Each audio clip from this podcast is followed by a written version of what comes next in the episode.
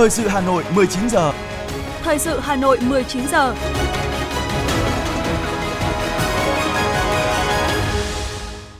Thanh Hiền và Lê Thông xin chào quý vị các bạn. Bây giờ là chương trình thời sự tối của Đài Phát thanh và Truyền hình Hà Nội, phát trực tiếp trên sóng phát thanh. Tối nay thứ hai, ngày 31 tháng 10 năm 2022, chương trình có những nội dung chính sau đây.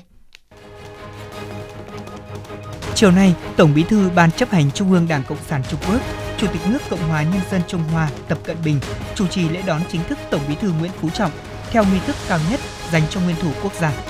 Tuần làm việc thứ ba kỳ họp thứ tư Quốc hội khóa 15, Quốc hội tiếp tục thảo luận về thực hành tiết kiệm chống lãng phí.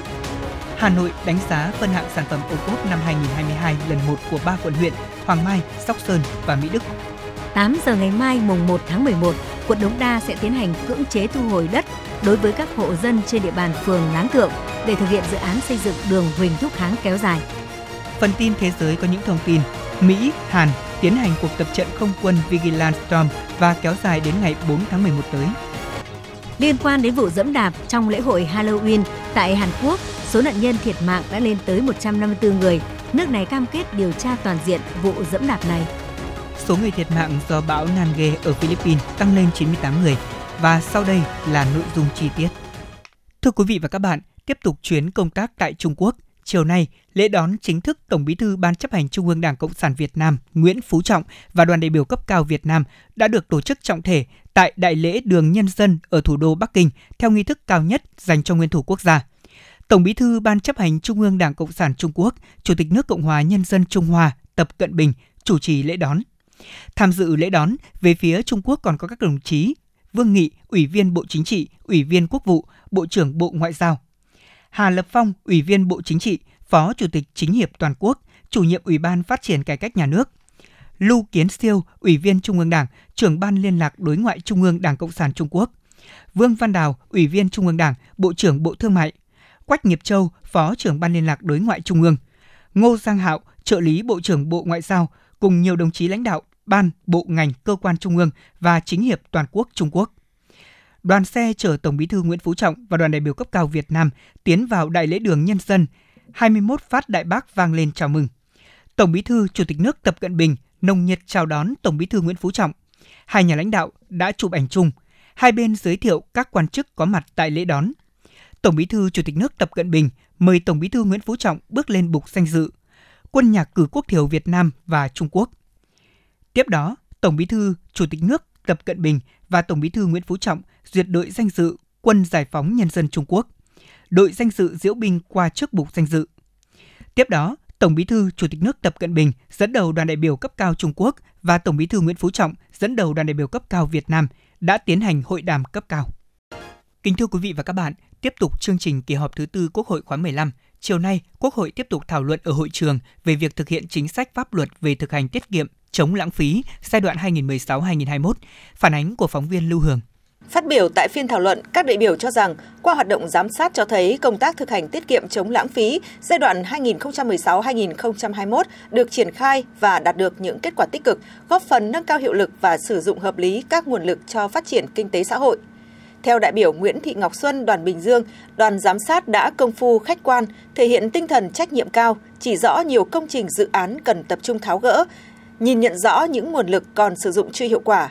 Về công tác xây dựng hoàn thiện thể chế, đại biểu cho rằng các quy định pháp luật về thực hành tiết kiệm chống lãng phí còn chưa đầy đủ, chặt chẽ, chưa đồng bộ, chưa đảm bảo tính thống nhất, tính khả thi. Có đến 69,5% người được hỏi cho rằng hệ thống chính sách pháp luật về tiết kiệm chống lãng phí chưa đồng bộ, chưa đầy đủ, chưa rõ ràng, thiếu thực tế và thiếu khả thi. Nhưng trong dự thảo nghị quyết có đề cập nhưng chưa sâu các giải pháp để giải quyết vấn đề này. Việc chậm hoàn thành thể chế một ngày là đánh mất và lãng phí nhiều cơ hội cho sự phát triển của đất nước. Vì vậy, tôi đề nghị cần bổ sung phân tích đánh giá sâu hơn hạn chế này tại khoản 3 điều 1 dự thảo nghị quyết và bổ sung giải pháp hàng đầu là công tác hoàn thiện thể chế đối với các lĩnh vực đã được chỉ rõ tại báo cáo giám sát. Đối với lĩnh vực sắp xếp tinh gọn bộ máy, tinh giảm biên chế trong giai đoạn vừa qua, các đại biểu cho rằng công tác này đã và đang triển khai theo tinh thần của các nghị quyết của Đảng và đạt được những kết quả tích cực. Báo cáo giám sát của Ủy ban Thường vụ Quốc hội đã đánh giá đây là một thành tựu và là một kết quả nổi bật nhất trong giai đoạn vừa qua. Cụ thể, tính đến cuối năm 2021, biên chế công chức giảm 10,01%, viên chức giảm 11,12% so với năm 2015 và vượt mục tiêu các nghị quyết của Đảng đề ra. Tuy nhiên, từ tình hình thực tiễn của địa phương cho thấy, công tác này vẫn còn có những hạn chế khó khăn nhất định, như việc tinh giản chủ yếu là giảm cơ học về số lượng, chưa thực sự gắn với việc nâng cao chất lượng và hiệu quả hoạt động của đội ngũ công chức viên chức. Đại biểu Nguyễn Thị Mai Hoa, đoàn Đồng Tháp phản ánh. Rõ ràng ở đây đang có vấn đề lãng phí nguồn nhân lực ở khu vực sử dụng ngân sách nhà nước. Là chủ trương tinh giản là đúng, nhưng dường như kết quả thu lại là chúng ta đang giảm mà chưa bảo đảm được độ tinh và chúng ta chưa tinh giản được những người cần đưa ra khỏi bộ máy. Đó là bộ phận mà sáng cấp OD, tối cấp OV. Và thực tế là càng tinh giản biên chế thì áp lực công việc đối với những người làm được việc càng lớn và công việc chủ yếu đang tập trung vào những người làm được việc trong khi bộ phận này có thể là họ ít cơ hội để thăng tiến và ngạch bậc lương thì vẫn theo thâm niên bằng cấp chứ không theo vị trí việc làm và mức độ công hiến. Đó chính là những nguyên nhân khiến cho lực lượng cán bộ công chức rời khu vực công sang khu vực tư để tìm một môi trường làm việc tốt hơn, có cơ hội thăng tiến nhanh hơn và chế độ lương bổng cao hơn. Như vậy, những con số mà liên quan tới à, ừ, viên chức, công chức nghỉ việc trong thời gian qua cho thấy là tình trạng lãng phí nguồn nhân lực, lãng phí nguồn nhân lực chất lượng cao và vấn đề đào tạo nguồn nhân lực chất lượng cao trong khu vực công của chúng ta đang đặt ra rất nhiều thách thức, rất nhiều là vấn đề chúng ta phải giải quyết. Các đại biểu cũng phản ánh công tác thu hồi, bồi thường giải phóng mặt bằng còn nhiều vướng mắc dẫn đến chậm triển khai dự án, không chỉ làm ảnh hưởng đến quyền lợi, đời sống và sinh kế của người có đất bị thu hồi mà còn gây thất thoát, thu ngân sách nhà nước và lãng phí trong sử dụng đất. Để thực hiện có hiệu quả hơn công tác thực hành tiết kiệm chống lãng phí, nâng cao hiệu quả giám sát, đại biểu Nguyễn Đại Thắng đoàn Hưng Yên đề nghị đề nghị chính phủ tiếp tục có giải pháp nâng cao hiệu quả sử dụng vốn nhà nước tại doanh nghiệp, hiệu quả sử dụng các quỹ tài chính ngoài ngân sách, tăng cường việc quản lý sử dụng đất dự án, trụ sở làm việc, nhà công vụ, các công trình phúc lợi công cộng, cần kiên quyết thu hồi những dự án đã được giao đất nhưng không triển khai hoặc chậm triển khai, tổ chức thực hiện có hiệu quả cải cách hành chính nhà nước, nâng cao hiệu lực hiệu quả hoạt động của bộ máy hành chính, nhất là nâng cao năng lực trách nhiệm của đội ngũ cán bộ, công chức trong thực thi công vụ, Nêu tình trạng kê khai giá chuyển nhượng bất động sản trên hợp đồng mua bán, hợp đồng chuyển nhượng hay trên các giấy tờ khai xác định nghĩa vụ nộp thuế thấp hơn so với giá trị thật, các đại biểu đề nghị cần có giải pháp xử lý trách nhiệm của các tổ chức công chứng, tập thể cá nhân trong việc kê khai giá mua bán bất động sản hai giá không đúng thực tế, gây thất thu ngân sách. Cho ý kiến về hàng loạt dự án chậm tiến độ, kém hiệu quả, thua lỗ của doanh nghiệp nhà nước – các đại biểu kiến nghị chính phủ và các bộ ngành liên quan quan tâm hơn nữa đẩy nhanh tiến độ và có giải pháp xử lý dứt điểm. Thưa quý vị và các bạn, Phó Thủ tướng Lê Minh Khái vừa ký nghị quyết số 140 ngày 29 tháng 10 năm 2022 về việc điều chỉnh dự toán kinh phí bảo đảm hoạt động chưa sử dụng hết năm 2021 của Tổng cục Thuế và Tổng cục Hải quan.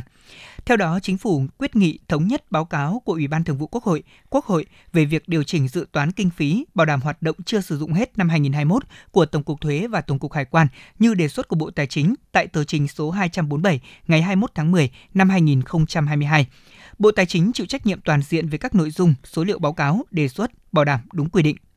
Chính phủ giao Bộ trưởng Bộ Tài chính thừa ủy quyền của Thủ tướng Chính phủ thay mặt Chính phủ báo cáo Ủy ban Thường vụ Quốc hội, Quốc hội về nội dung này. Chủ động chuẩn bị đầy đủ hồ sơ, tài liệu, báo cáo, giải trình với Ban Thường vụ Quốc hội, Quốc hội và các cơ quan của Quốc hội, bảo đảm chặt chẽ, đúng quy định, gửi tài liệu đúng thời hạn, chịu trách nhiệm ra soát phương án bố trí khoản kinh phí này, bảo đảm đúng nguyên tắc, thứ tự ưu tiên bố trí vốn theo quy định, tập trung, có trọng tâm, trọng điểm, tránh giàn trải, nâng cao hiệu quả sử dụng vốn.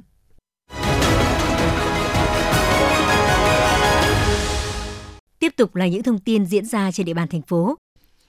Thưa quý vị các bạn, chiều nay, chủ trì họp giao ban Ban chỉ đạo triển khai đầu tư cải tạo trường học công lập đạt chuẩn quốc gia, nâng cấp hệ thống y tế và tu bổ tôn tạo di tích trong giai đoạn 2022-2025 và các năm tiếp theo. Phó Bí thư Thành ủy, Chủ tịch Hội đồng nhân dân thành phố Nguyễn Ngọc Tuấn, trưởng ban chỉ đạo nhấn mạnh, đây cũng là việc khó, phức tạp, chưa có tiền lệ. Chính vì vậy yêu cầu các sở ngành và địa phương phải triển khai đồng bộ khoa học, phải xây dựng kế hoạch và lộ trình thực hiện.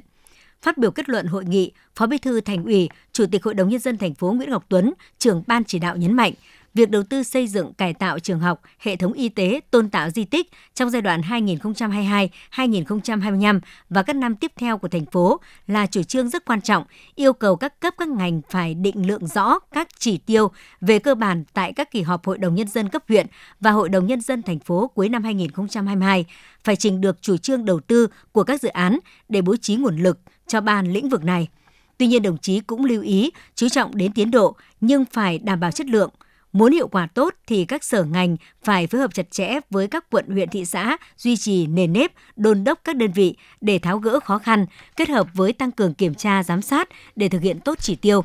Bên cạnh đó cần kịp thời biểu dương đơn vị làm tốt, nhắc nhở và đôn đốc các đơn vị còn chậm trong triển khai. Sáng nay, Phó Chủ tịch Hội đồng Nhân dân thành phố Hà Nội Phạm Quý Tiên đã chủ trì buổi tiếp công dân theo vụ việc tháng 10 năm 2022 theo ủy quyền của Chủ tịch Hội đồng Nhân dân thành phố. Ông Đỗ Văn Thành và bà Nguyễn Thị An ở địa chỉ số 156 đường Phạm Văn Đồng, phường Mai Dịch, quận Cầu Giấy có đơn đề nghị thi hành bản án hành chính sơ thẩm số 226 ngày 14 tháng 11 năm 2019 của Toán Nhân dân thành phố Hà Nội liên quan đến phương án bồi thường, hỗ trợ tái định cư khi nhà nước thu hồi đất để thực hiện dự án đầu tư mở rộng đường vành đai 3, đoạn Mai Dịch cầu Thăng Long. Sau khi công dân trình bày nội dung kiến nghị và nghe đại diện của các đơn vị có liên quan trao đổi thêm về vụ việc này, Phó Chủ tịch Hội đồng nhân dân thành phố Phạm Quý Tiên đã đề nghị Ủy ban dân thành phố và quận Cầu Giấy chủ trì phối hợp với Tòa án hành chính, Tòa án nhân dân thành phố Hà Nội có văn bản đề nghị Tòa án nhân dân cấp cao tại Hà Nội, Viện kiểm sát nhân dân cấp cao tại Hà Nội xem xét đơn đề nghị kháng nghị theo quy định của pháp luật đối với bản án hành chính sơ thẩm số 266 đã có hiệu lực pháp luật kể từ ngày 1 tháng 6 năm 2020 theo quyết định đình chỉ xét xử phúc thẩm số 19 ngày 1 tháng 6 năm 2020 của Tòa án Nhân dân cấp cao tại Hà Nội. Chiều nay, Sở Khoa học và Công nghệ Hà Nội tổ chức Hội đồng Khoa học và Công nghệ cấp thành phố đánh giá nghiệm thu đề án nâng cao chất lượng hoạt động đối ngoại nhân dân của thành phố Hà Nội giai đoạn 2021-2025, tầm nhìn đến năm 2030 do Liên hiệp các tổ chức hữu nghị thành phố Hà Nội chủ trì thực hiện – Hội đồng nghiệm thu đánh giá cao tính cấp thiết của đề án đã được thực hiện công phu khoa học, có tính sáng tạo, khả năng ứng dụng thực tiễn cao, đáp ứng các mục tiêu nhiệm vụ của đề tài. Qua nghiệm thu, đề án được hội đồng đánh giá đạt chất lượng xuất sắc, Trân trọng cảm ơn tiếp thu các ý kiến, góp ý, đánh giá của hội đồng, Ủy viên Ban Thường vụ Thành ủy Nguyễn Lan Hương, Chủ tịch Ủy ban Mặt trận thành phố Hà Nội. Chủ tịch Liên hiệp các tổ chức hữu nghị thành phố Hà Nội, chủ nhiệm đề án khẳng định đề án được nghiệm thu chính là căn cứ quan trọng để Liên hiệp xây dựng phương hướng nhiệm vụ nhiệm kỳ tới theo phương châm chủ động linh hoạt, sáng tạo hiệu quả, tiếp tục nâng cao chất lượng hoạt động đối ngoại nhân dân, phát huy vị thế riêng có đối ngoại nhân dân của thủ đô thực sự là một trong ba trụ cột gắn kết với đối ngoại của thành ủy, hoạt động ngoại giao của chính quyền thành phố.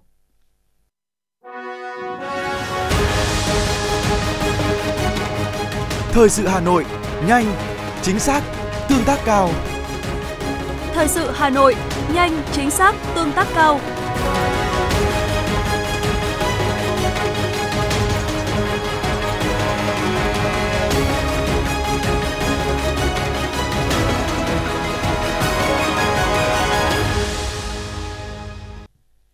Xin được chuyển sang những thông tin về kinh tế. Doanh nghiệp có thể tạm nộp 80% thuế thu nhập doanh nghiệp của 4 quý, thay vì là phải nộp 75% số thuế thu nhập của 3 quý như quy định cũ. Đây là quy định mới có trong Nghị định số 91 sửa đổi, vừa được chính phủ ký ban hành, có hiệu lực từ ngày 30 tháng 10. Nghị định 91 sửa đổi bổ sung một số điều của Nghị định số 126/2020 đề cập tổng số thuế phải nộp trong 4 quý đầu năm, không thấp hơn 80% số thuế thu nhập doanh nghiệp phải nộp theo quyết toán năm. Trường hợp doanh nghiệp nộp thiếu so với số thuế phải tạm nộp 4 quý thì phải nộp tiền chậm nộp tính trên số thuế nộp thiếu. Với quy định cũ, nhiều doanh nghiệp thuận lợi trong hoạt động kinh doanh quý tư dễ rơi vào bị tính tiền chậm nộp vì số thuế đóng 3 quý đầu năm thấp hơn 75% số thuế năm. Như vậy hôm nay 31 tháng 10, doanh nghiệp nào chưa tạm nộp đủ 75% số thuế thu nhập doanh nghiệp 3 quý đầu năm theo quy định cũ có thể áp dụng tỷ lệ tạm nộp 4 quý, thời hạn nộp chậm nhất là vào ngày 30 tháng 1 năm 2023 và không được thấp hơn 80% số thuế thu nhập doanh nghiệp phải nộp theo quyết toán năm. Quy định này nhằm tháo gỡ những khó khăn cho doanh nghiệp, giúp cho các doanh nghiệp chủ động cân đối được dòng tiền trong 2 tháng cuối năm.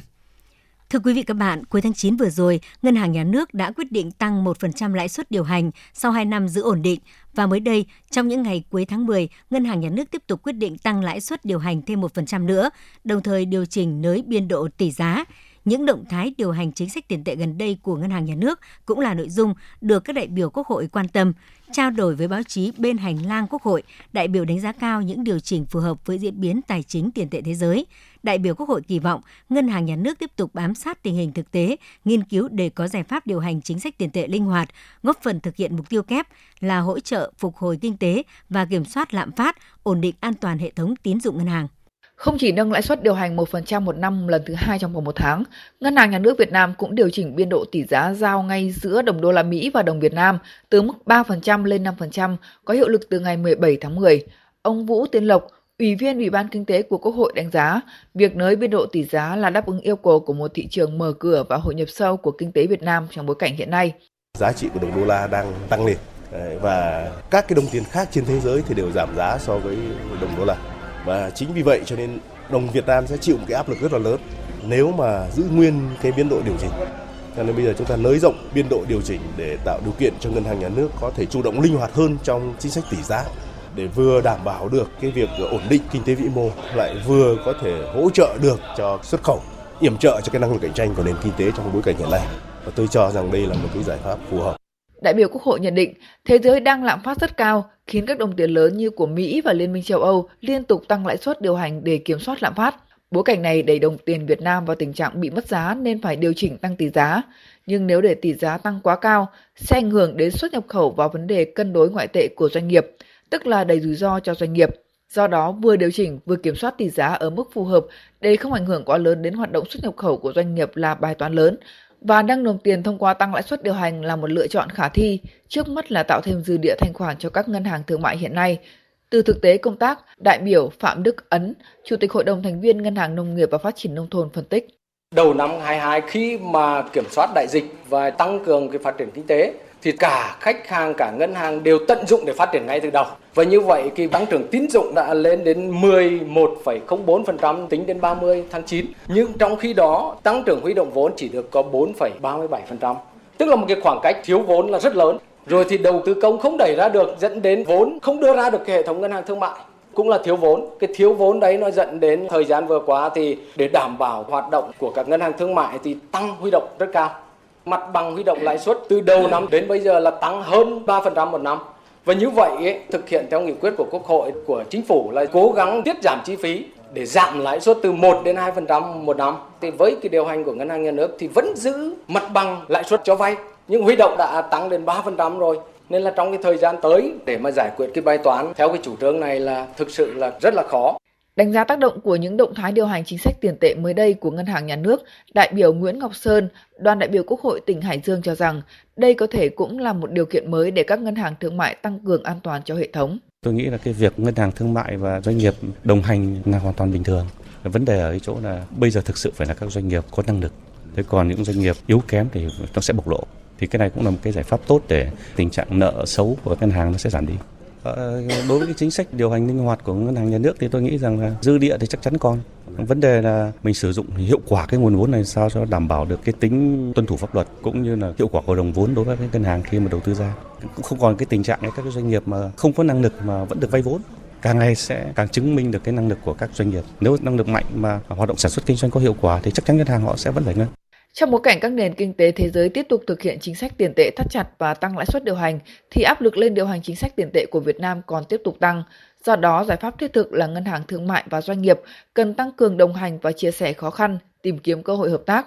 Đại biểu Quốc hội cũng kiến nghị cần có những giải pháp căn cơ trong thực hiện mục tiêu kép là vừa kiểm soát lạm phát, vừa thúc đẩy phục hồi và phát triển kinh tế. Giải pháp căn cơ sẽ không chỉ dựa vào chính sách tiền tệ mà phải thực hiện đồng bộ với các giải pháp khác như thúc đẩy giải ngân đầu tư công, xem xét giảm một số hỗ trợ cung tiền trong chương trình phục hồi và phát triển kinh tế năm 2023 khi tăng trưởng kinh tế năm nay đã trở lại đà tăng tốt, dự báo là hơn 8%. Còn trước mắt, các đại biểu Quốc hội kỳ vọng chính sách tiền tệ nỗ lực duy trì phương châm điều hành chính sách vĩ mô nói chung trong suốt 2 năm qua, đó là không thực hiện các biện pháp quá vội vàng, không giật cục để tạo ra khả năng thích ứng cho nền kinh tế, tránh cú sốc đột ngột. Tiếp tục là phần tin. Quan hệ thương mại giữa Việt Nam và Trung Quốc ngày càng phát triển ổn định và đi vào chiều sâu. 10 tháng đầu năm nay, thương mại hai chiều đạt 147,7 tỷ đô la Mỹ, Việt Nam nhập siêu 53,7 tỷ đô la Mỹ. Trung Quốc là thị trường xuất khẩu lớn thứ hai và là thị trường xuất khẩu quan trọng đối với một số mặt hàng nông sản của Việt Nam. Một số nhóm mặt hàng như là thủy sản, trái cây, cà phê của Việt Nam đều nằm trong top 10 quốc gia xuất khẩu lớn nhất vào Trung Quốc. Nhiều mặt hàng như là cá tra, cá ba sa, cá mực, quả thanh long, quả vải, hạt điều đều chiếm thị phần gần như là tuyệt đối về khối lượng cũng như kim ngạch nhập khẩu. Hiện nay, Trung Quốc tiếp tục là đối tác thương mại lớn nhất và là thị trường xuất khẩu lớn thứ hai của Việt Nam, trong khi Việt Nam duy trì vị thế đối tác thương mại lớn nhất của Trung Quốc trong ASEAN và đối tác lớn thứ sáu của Trung Quốc trên toàn cầu. Việt Nam nhập khẩu từ Trung Quốc rất nhiều mặt hàng nguyên liệu để phục vụ cho sản xuất, bên cạnh đó là rau củ quả, thực phẩm và hàng tiêu dùng.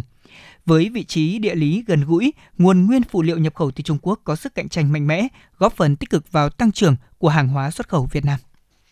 Thưa quý vị các bạn, ngày 31 tháng 10 là ngày tiết kiệm thế giới nhằm tạo phong trào tiết kiệm trong xã hội hướng tới đối tượng của tài chính toàn diện, đặc biệt là giới trẻ. Sáng nay, Ngân hàng Nhà nước đã phối hợp với Tổ chức Hợp tác Quốc tế DSIK của Đức tổ chức tọa đàm về vấn đề quản lý tài chính cá nhân. Tọa đàm quản lý tài chính cá nhân hiệu quả thúc đẩy tài chính toàn diện và giao lưu tiết kiệm thông minh tương lai bền vững là chuỗi hoạt động hưởng ứng Ngày Tiết kiệm Thế giới 31 tháng 10. Chuỗi hoạt động hưởng ứng Ngày Tiết kiệm Thế giới sẽ giúp trang bị thêm cho sinh viên những kiến thức bổ ích để nâng cao nhận thức và kỹ năng quản lý ngân sách cá nhân hiệu quả, phục vụ thiết thực cho việc học tập cũng như trang bị tốt cho tương lai. Sáng nay, Hội đồng đánh giá phân hạng sản phẩm chương trình Mỗi xã một sản phẩm ô cốp của thành phố Hà Nội đã tổ chức hội nghị đánh giá và phân hạng sản phẩm ô cốp lần 1 cho 47 sản phẩm dự thi năm 2022 của các chủ thể đến từ 3 quận huyện Hoàng Mai, Sóc Sơn, Mỹ Đức.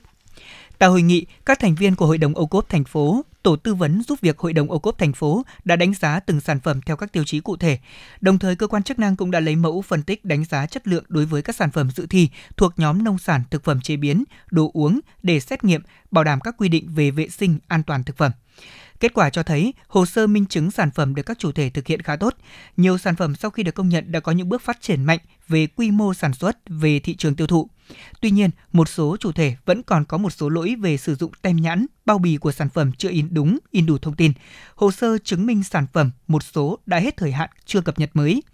Năm nay thì Văn phòng điều phối chương trình xây dựng nông thôn mới thành phố Hà Nội xác định tiếp tục đánh giá phân hạng sản phẩm ô cốp sẽ làm chặt chẽ các hồ sơ và minh chứng chất lượng sản phẩm. Hà Nội cũng sẽ tăng cường hỗ trợ các chủ thể ô cốp đẩy mạnh chuyển đổi số, quảng bá, tiêu thụ sản phẩm ô cốp, phát triển xứng tầm thương hiệu.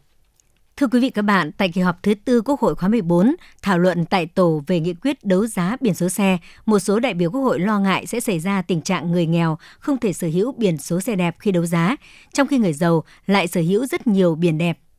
Thảo luận tại tổ về nghị quyết đấu giá biển số xe, các đại biểu cho rằng việc này có thể gây ra tình trạng bất bình đẳng trong xã hội.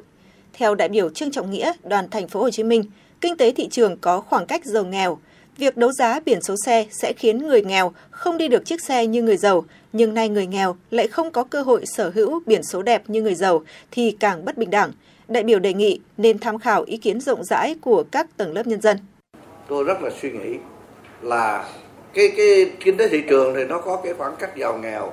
người nghèo thì không thể đi được chiếc xe bằng người giàu rồi nhưng mà nay người nghèo lại cũng không có cơ hội có cái biển số đẹp như người giàu nữa là chúng ta tăng thêm một cái sự bất bình đẳng vậy thì cái này đó là chúng ta cũng phải tham khảo rộng rãi ý kiến của nhiều cái tầng lớp nhân dân nhiều đại biểu cũng đồng tình cho rằng nếu thấy nghị quyết còn nhiều vấn đề thì có thể dừng lại nghiên cứu tiếp, không nên gấp việc này. Lý do là nếu đưa quá nhiều vào nghị quyết nhưng chưa chín thì 3 tháng sau Quốc hội lại phải ngồi sửa lại nghị quyết. Cùng với đó, đại biểu Quản Minh Cường đoàn Đồng Nai cũng đặt ra nhiều vấn đề chưa được đề cập đến trong dự thảo nghị quyết như tiền thu từ đấu giá do cơ quan nào giữ hay người chúng đấu giá chưa kịp đi đăng ký xe mà qua đời trong khi quy định không được thừa kế lại biển số xe thì phải giải quyết như thế nào. Ví dụ một người nào đó họ trúng biển số đấu giá, họ nộp tiền rồi, thì họ nộp tiền rồi nhưng họ chưa kịp đi đăng ký thì họ lại mất. Thế thì rõ ràng với cái biển họ trúng đấu giá với mức 3 tỷ cơ. Theo luật thì theo luật dân sự thì đây là tài sản mà tài sản thì họ phải thừa kế cho con họ ấy. nhưng mà xe thì chưa đăng ký vì chết rồi không ai đăng ký cho người chết trong trường hợp này là phát sinh thì đề nghị phải ghi rất rõ cái chuyện này thế thì ờ, mà chúng ta không làm rõ chuyện này ấy, thì lúc đó sẽ phát sinh rất là phức tạp Cùng với đó, quan tâm đến nguồn tiền sau đấu giá, đại biểu Tống Văn Bằng đoàn Hải Phòng cho rằng nên dùng nguồn tiền sau đấu giá này dành cho các công tác an sinh xã hội thì sẽ có ý nghĩa hơn. Chỗ này chúng ta phải cần xem xét đánh giá để chúng ta đánh giá được giữa cái thuận lợi và cái khó khăn, giữa cái ưu điểm và nhược điểm. Ở đây có một số đại biểu băn khoăn với chỗ mà cái mục tiêu tức là cái tiền mà thực hiện được nó như thế nào. Cái quan điểm của tôi thì nếu mà có thể được thì chúng ta không đưa vào dùng ngân sách phân chia địa phương trung ương nữa mà chúng ta có thể thực hiện mục tiêu này vì các mục tiêu nhân đạo xã hội cho rằng không nên cho phép tự do chuyển nhượng biển số xe sau đấu giá vì như vậy sẽ khuyến khích đầu cơ. Đại biểu Nguyễn Hữu Toàn đoàn Lai Châu nêu ý kiến. Ông được là cái cái quyền mà giữ lại cái cái cái, cái, cái biển số đúng để đăng ký xe của ông. Thế nhưng mà không nên để tiếp tục để cho một cái tự do chuyển nhượng. Tại vì nếu mà như vậy thì nó sẽ khuyến khích đầu cơ khuyến khích cái đầu cơ cái việc đấy tức là tôi hoàn toàn là tôi có quyền giữ và đi bán đi bán lại đấu giá thế thành thành hình thành lên một thị trường ờ, đấu giá thứ cấp để mua bán lại cái biển số đã được đấu giá đấy là cái thứ nhất cái thứ hai là cái này thì nó cũng không công bằng đối với cả những cái người mà đã, người ta không không đấu giá, nhưng người ta cũng là, cũng phải bỏ tiền ra để đăng ký biển số. Và sau khi mà người ta đã đăng ký biển số của xe rồi, thì cái quyền của cái người mà sở hữu cái biển số đấy, dù trong trường hợp đấu giá hay không đấu giá, là phải ngang nhau. Pháp luật chúng ta không đặt ra vấn đề là cộng thêm tiền vào để ưu ái. Một quy định đặc biệt quan trọng của dự thảo là đề nghị thí điểm đấu giá biển số xe trên phạm vi toàn quốc. Theo đó, người dân trên cả nước có thể đấu giá biển số xe ở bất cứ tỉnh thành nào, không phân biệt địa phương thường trú. Liên quan đến vấn đề này, nhiều đại biểu thấy còn một số vấn đề chưa thực sự phù hợp rõ ràng, có thể sẽ gây vướng khi triển khai. Theo đại biểu, dự thảo nghị quyết quy định đấu giá trực tuyến trên phạm vi toàn quốc, song hiện chúng ta thực hiện cấp đăng ký, cấp biển số xe cũng như quản lý phương tiện theo địa bàn các tỉnh thành phố. Khi thay đổi địa bàn cư trú hoặc chuyển nhượng cho người cư trú ở địa bàn tỉnh khác cũng phải đăng ký lại. Theo Chủ tịch Ủy ban dân thành phố Hà Nội Trần Sĩ Thanh, quan điểm thí điểm đấu giá biển số không được phép phá vỡ nguyên tắc quản lý xe theo địa giới hành chính nếu đấu giá tập trung trên phạm vi cả nước thì có thể toàn bộ người dân miền Bắc sẽ đấu giá biển số xe Hà Nội và như thế sẽ không quản lý được. Còn giám đốc Sở Quy hoạch thành phố Hà Nội Nguyễn Trúc Anh thì cho rằng với phương tiện cá nhân ở đô thị thì có địa phương cần khuyến khích, có địa phương như Hà Nội là không khuyến khích. Do đó, quản lý phương tiện cá nhân ở đô thị như Hà Nội là phải quản lý rất chặt chẽ. Để làm được điều này, cơ quan quản lý phải biết số xe đưa ra đăng kiểm ở Hà Nội là bao nhiêu, nguồn biển số xe gắn với phương tiện ấy. Từ đó, nên quản lý biển số xe phải gắn với địa phương. Tiếp tục là phần tin. Ngân hàng Nhà nước Việt Nam vừa cảnh báo phòng ngừa, phát hiện các hành vi và thủ đoạn phương thức có dấu hiệu rủi ro cao về rửa tiền.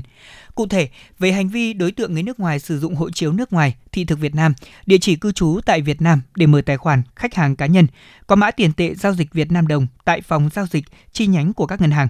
Các tài khoản này phát sinh giao dịch tiền chuyển đến, sau đó thì các đối tượng đến liên hệ với phòng giao dịch chi nhánh của các ngân hàng để rút hết số tiền này bằng tiền mặt một lần hoặc nhiều lần nhằm kịp thời có các biện pháp ngăn chặn và đấu tranh với các hành vi có rủi ro cao về rửa tiền, Ngân hàng Nhà nước yêu cầu các tổ chức tín dụng khi phát hiện các dấu hiệu nêu trên cần cảnh báo ngay cho các cơ quan chức năng có thẩm quyền kèm theo thông tin, hồ sơ và tài liệu có liên quan. Giá dầu thế giới đã có xu hướng tăng nhẹ trong tuần qua. Tương tự như vậy, giá xăng dầu thành phẩm trên thị trường Singapore cũng tăng so với kỳ trước. Nhiều khả năng phiên điều chỉnh giá các mặt hàng xăng dầu trong nước ngày mai, mùng 1 tháng 11 cũng không nằm ngoài xu thế chung của thế giới. Hiện tại giá xăng E5 RON 92 không quá 21.496 đồng một lít, xăng RON 95 không quá 22.344 đồng một lít, dầu diesel không quá 24.783 đồng một lít, dầu hỏa không quá 23.663 đồng một lít và dầu ma rút không quá 13.899 đồng một kg. Tiếp tục là những thông tin về giá cả thị trường trong ngày hôm nay. Tính đến hết tháng 10 này, đã có khoảng 53.500 chiếc ô tô, bao gồm cả xe nhập khẩu và xe sản xuất trong nước, được bổ sung cho thị trường ô tô tại Việt Nam. Trong đó, lượng xe ô tô sản xuất và lắp ráp ở trong nước ước tính lên tới 362.500 chiếc, tăng 16,4% so với cùng kỳ năm ngoái người nuôi cá tra ở hai tỉnh An Giang và Đồng Tháp đang gặp khó khăn trong việc tiếp cận con giống chất lượng cao do con giống từ đề án cá tra 3 cấp đến nay vẫn chỉ phục vụ vùng nuôi nội bộ. Hiện các địa phương đang đề xuất đăng ký tiếp nhận từ Viện Nghiên cứu Nuôi trồng Thủy sản 2 đàn cá tra hậu bị có tỷ lệ tăng trưởng nhanh, tỷ lệ phi lê và kháng bệnh cao để giao cho các cơ sở có đủ điều kiện sản xuất giống. Thưa quý vị, cam là cây trồng chủ lực đem lại hiệu quả kinh tế cao cho huyện Cao Phong của tỉnh Hòa Bình. Cam Cao Phong niên vụ 2022-2023 đã chính thức bắt đầu vào vụ thu hoạch. Năm nay thì nhờ thời tiết thuận lợi, thổ nhưỡng tốt và kỹ thuật thâm canh được nâng cao nên sản lượng và chất lượng cam cao hơn mọi năm. Giá đầu mùa tại vườn được bán với giá dao động từ 35 đến 45.000 đồng một kg.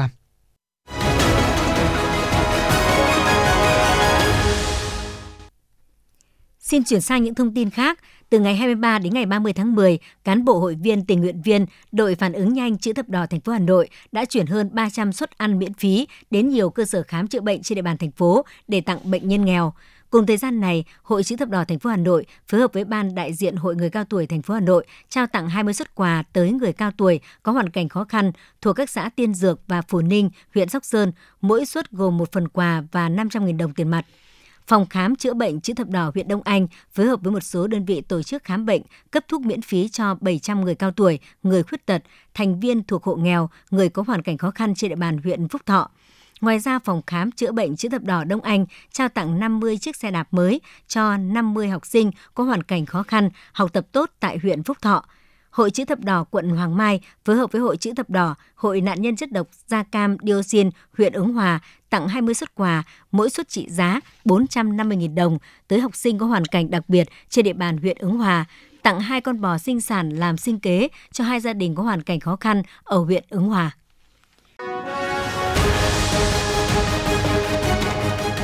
FM90 cập nhật trên mọi cung đường. FM 90 cập nhật trên mọi cung đường.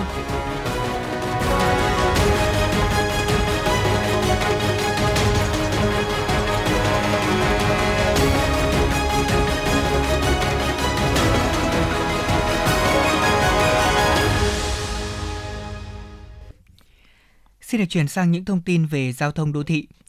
Thưa quý vị và các bạn, từ 8 giờ ngày mai, mùng 1 tháng 11 năm 2022, lực lượng chức năng của quận Đống Đa, thành phố Hà Nội sẽ tiến hành cưỡng chế thực hiện quyết định thu hồi đất đối với các hộ dân trên địa bàn phường Láng Thượng để thực hiện dự án xây dựng đường Huỳnh Thúc Kháng kéo dài. Trước đó, Ủy ban dân quận đã quyết định thu hồi đất và quyết định phê duyệt phương án tổ chức chi trả tiền bồi thường, hỗ trợ tái định cư đối với toàn bộ 69 trên 69 hộ dân và 16 trên 16 tổ chức có đất thu hồi trong chỉ giới để thực hiện dự án này. Tuy nhiên đến giờ thì vẫn còn 7 chủ sử dụng đất chưa ký biên bản bàn giao mặt bằng và hai chủ sử dụng đất đã ký biên bản bàn giao mặt bằng, thế nhưng chưa di chuyển tài sản bàn giao mặt bằng. Ủy ban nhân dân quận Đống Đa cũng đã có văn bản khẳng định việc các hộ dân cho rằng quy hoạch tuyến đường bị điều chỉnh theo hướng lượn vào hai khu dân cư là không có căn cứ. Thưa quý vị các bạn, tại những khu vực cổng trường cấp 2, cấp 3 trên địa bàn thành phố Hà Nội và giờ tan học thường diễn ra tình trạng ùn tắc giao thông khi các em học sinh tan trường. Đáng chú ý, nguy cơ mất an toàn giao thông đến từ chính các em học sinh và phụ huynh.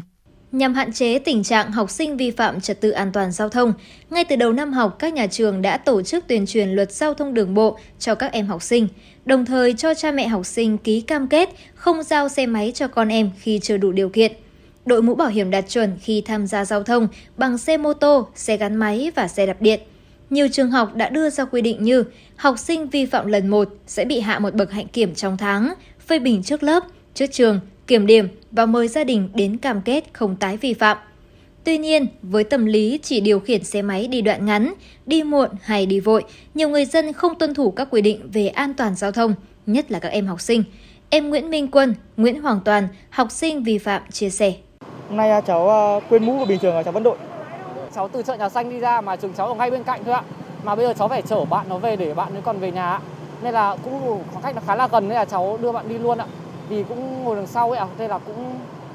không có vấn đề gì mấy ạ, thế là cháu cũng nghĩ là như thế. Qua khảo sát tại một số trường học, mặc dù đang trong đợt cao điểm công an các quận và các phường trên địa bàn Hà Nội ra quân kiểm tra, nhắc nhở, xử phạt học sinh không đội mũ bảo hiểm, nhưng nhiều em vẫn để đầu trần đi xe đạp điện, xe máy, dung tích xi lanh dưới 50cm khối vào trường. Không chỉ các em học sinh, ngay cả các bậc phụ huynh đưa học sinh đến trường bằng xe máy cũng không đội mũ bảo hiểm cho cả mình và con em.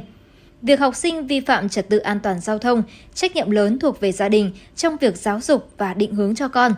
Thực tế cho thấy không có cơ quan tổ chức nào thực hiện giám sát và quản lý các em tốt hơn chính gia đình của mình. Tuy nhiên, nhiều phụ huynh đang có chung tâm lý phó mặc việc quản lý cho nhà trường, vẫn giao xe máy cho con đến trường. Thậm chí nhiều bậc phụ huynh không là tấm gương cho con trẻ, vẫn không đội mũ bảo hiểm khi điều khiển xe chở con đến trường. Bà Nguyễn Thị Lan Phương, hiệu trưởng trường tiểu học Phú Đô, quận Nam Từ Liêm chia sẻ. Chúng tôi nghĩ đây là một cái sự phối hợp, mà sự phối hợp ở đây là từ nhiều phía, đó là từ gia đình, nhà trường và xã hội cụ thể ở đây là địa phương và à, công an phường Phú Đô. Thì ừ, công an phường Phú Đô chúng tôi cũng đánh giá là một đơn vị rất là chủ động tích cực. À, các đồng chí cũng đã có những cái biện pháp và hỗ trợ các nhà, những hỗ trợ nhà trường trong vấn đề đảm bảo an toàn giao thông. Thực ra thì ờ, ngay ờ, trường ví dụ trên con đường Lê Quang Đạo này thường xuyên bị tắc ạ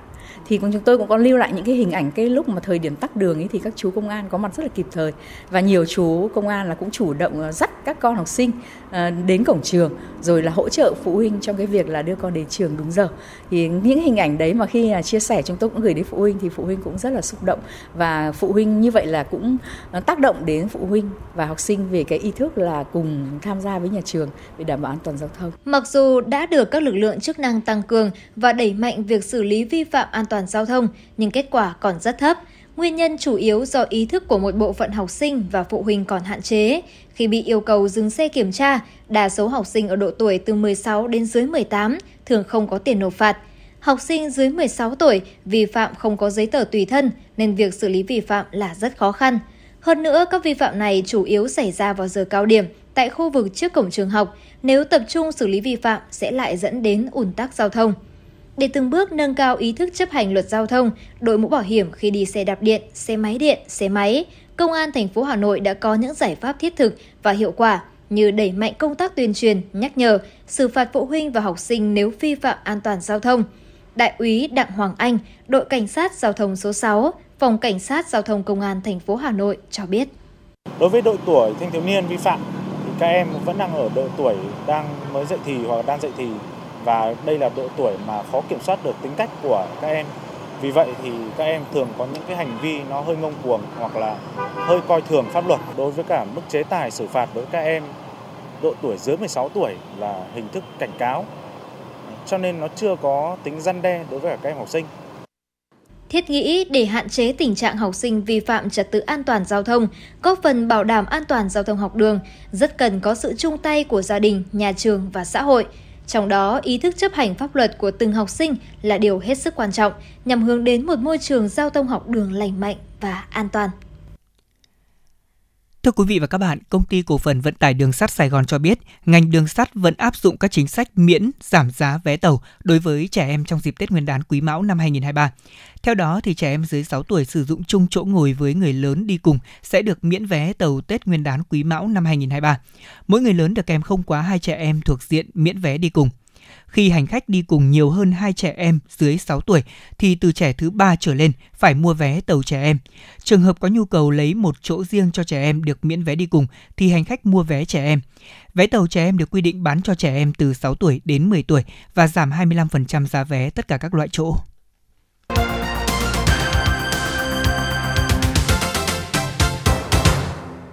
Quý vị và các bạn đang nghe chương trình thời sự của Đài Phát thanh và Truyền hình Hà Nội đang được phát trực tiếp trên sóng phát thanh. Xin được chuyển sang những thông tin quốc tế.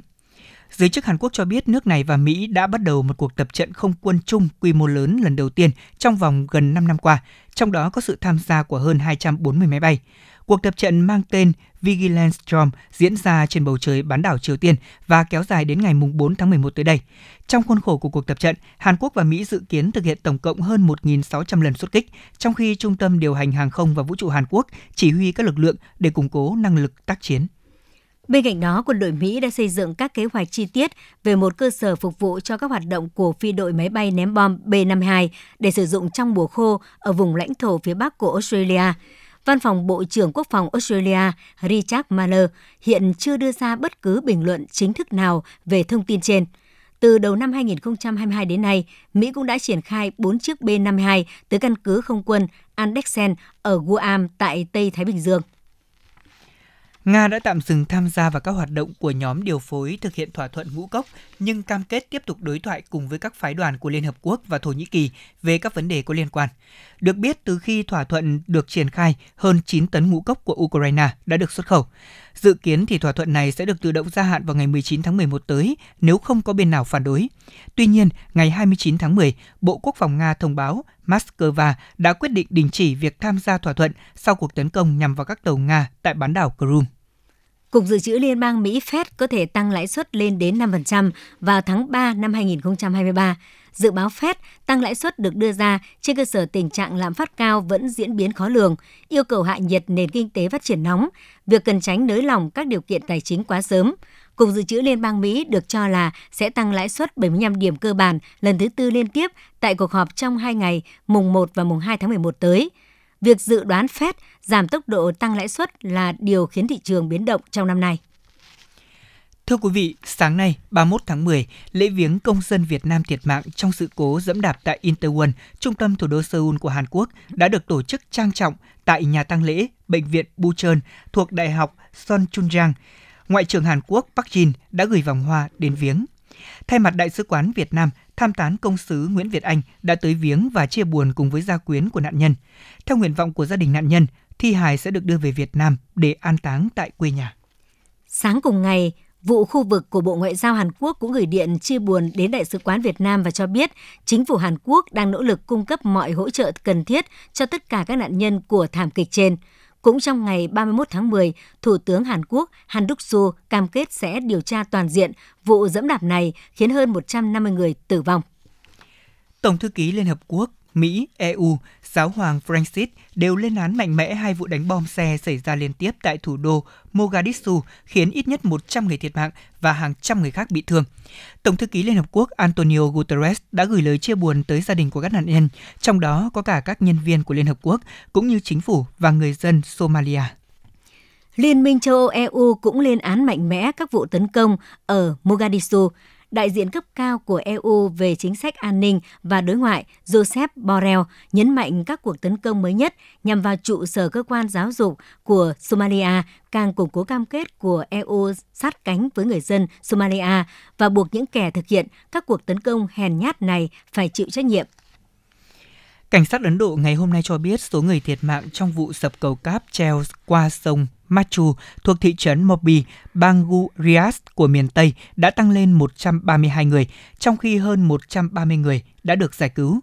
Trước đó vào chiều tối ngày 30 tháng 10, dây cáp của cầu treo bị đứt khi gần 500 người, trong đó có cả phụ nữ và trẻ em, đang có mặt tại khu vực cầu để hành lễ trong dịp lễ hội tôn giáo Diwali, khiến một phần cấu trúc của cầu bị gãy, làm nhiều người rơi xuống sông Machu ở bên dưới. Tính đến ngày hôm nay, số nạn nhân tử vong do bão Nangae đổ bộ vào Philippines đã tăng lên 98,63 người mất tích. Có rất ít hy vọng tìm thấy người sống sót ở các khu vực bị ảnh hưởng nặng nề nhất. Đây là thông tin do Cơ quan Quản lý và Giảm thiểu rủi ro thảm họa quốc gia Philippines công bố. Trong đó hơn một nửa số người thiệt mạng là do một loạt trận lũ quét và lở đất do cơn bão Nangae gây ra, phá hủy các ngôi làng trên đảo Mindanao ở phía nam nước này hôm 28 tháng 10 vừa qua.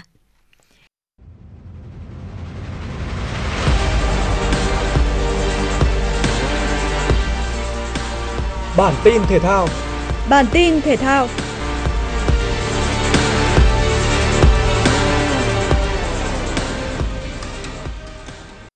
Bước vào vòng 14 giải Futsal vô địch quốc gia 2022, dù xếp ngay trên Savinet Khánh Hòa, nhưng Hiếu Hoa Đà Nẵng lại không thể hiện được sức mạnh của mình ở trận tái đấu với đối thủ. Ngay trong hiệp 1, đội bóng phố biển đã hai lần chọc thủng lưới đối phương sau bàn thắng của Nguyễn Nhớ và Trần Văn Thành. Hiệp 1, Savinet Khánh Hòa đã phạm đến 6 lỗi. Hiếu Hoa Đà Nẵng có một lần nữa được thực hiện phạt đền 10 m nhưng lại không tận dụng được cơ hội. Vừa bước vào hiệp 2, thêm một lần nữa Nguyễn Nhớ và Văn Thanh tỏa sáng với hai bàn thắng để hoàn tất cú đúp, đưa đội nhà dẫn trước đến 4-0. Bên kia chiến tuyến, lần lượt Nguyễn Văn Hiếu và Đoàn Thế Tiến lên tiếng, rút ngắn tỷ số xuống còn 2-4. Tuy nhiên đến phút 40, đội trưởng Mai Thành Đạt đã lập công, ấn định chiến thắng 5-2 cho Savinet Khánh Hòa. Ở một diễn biến khác, dù vắng hai trụ cột Trần Duy và Nguyễn Trần Tuyên vì án treo giò, nhưng Sài Gòn FC vẫn vượt trội so với đối thủ Cao Bằng. Phút thứ 14, Trương Trần Quang Nhật bất ngờ ghi bàn, đưa thầy trò Nguyễn Bảo vươn lên dẫn trước. Nguyễn Hữu Thắng đưa trận đấu về vạch xuất phát chỉ sau đó một phút. Sau nhiều cơ hội bị bỏ lỡ, đến phút 34, Nguyễn Hồng Công nâng tỷ số lên 2-1 cho Sài Gòn FC. Tận dụng đối thủ phạm sai lầm khi sử dụng power play, chỉ trong phút 39, lần lượt thủ môn Nguyễn Đăng Thao và Hồ Khánh Huy đã lập công, ấn định chiến thắng 4-1 cho Sài Gòn FC. Vòng 14 giải Ngoại hạng Anh, Arsenal khởi đầu ấn tượng trước Nottingham Forest khi có bàn mở tỷ số chỉ sau 5 phút do công của Martinelli, sau khi trụ cột của pháo thủ là Bukayo Saka gặp chấn thương. Người vào thay là Nelson đã tỏa sáng với cú đúp bàn thắng ở đầu hiệp 2 cùng một kiến tạo cho Thomas Partey lập công đẹp mắt. Chiến thắng 5-0 cho pháo thủ được Odegaard ấn định ở phút 78 sau tình huống dứt điểm quyết đoán. Thắng lợi ấn tượng này giúp Arsenal đòi lại ngôi đầu bảng từ tay Man City với 31 điểm sau 12 trận. Dù không ghi được nhiều bàn thắng như Arsenal nhưng câu lạc bộ Manchester United cũng đã có thể giành chọn 3 điểm trước West Ham ngay trên sân Old Trafford. Phút thứ 38, cú đánh đầu chính xác giúp Marcus Rashford đạt cột mốc bàn thắng thứ 100 trong màu áo MU, đồng thời ấn định chiến thắng 1-0 trước West Ham. Chạm trán người đồng hương Ramos Gemke ở trận chung kết đơn nam giải cầu lông Pháp mở rộng. Victor Asensen tiếp tục cho thấy sự toàn diện của mình cả trong tấn công và phòng thủ. Tay vợt số 1 thế giới dễ dàng có chiến thắng 21-14, 21-15 để có lần đầu tiên vô địch Pháp mở rộng. Đây đã là danh hiệu World Tour thứ 5 trong năm 2022 của Victor Axelsen, bên cạnh danh hiệu vô địch thế giới và vô địch châu Âu giành được trước đó. Dự báo thời tiết vùng châu thổ sông Hồng và khu vực Hà Nội đêm 31 ngày mùng 1 tháng 11 năm 2022. Vùng đồng bằng Bắc Bộ đêm không mưa, sáng sớm có sương mù nhẹ, ngày nắng, nhiệt độ từ 20 đến 31 độ. Vùng núi Ba Vì Sơn Tây đêm không mưa, sáng sớm có sương mù nhẹ, ngày nắng, nhiệt độ từ 20 đến 30 độ. Ngoại thành từ Phúc Thọ tới Hà Đông đêm không mưa, ngày nắng, nhiệt độ từ 21 đến 31 độ. Phía Nam từ Thanh Ngoai Thường Tín đến Ứng Hòa đêm không mưa, ngày nắng, nhiệt độ từ 21 đến 31 độ.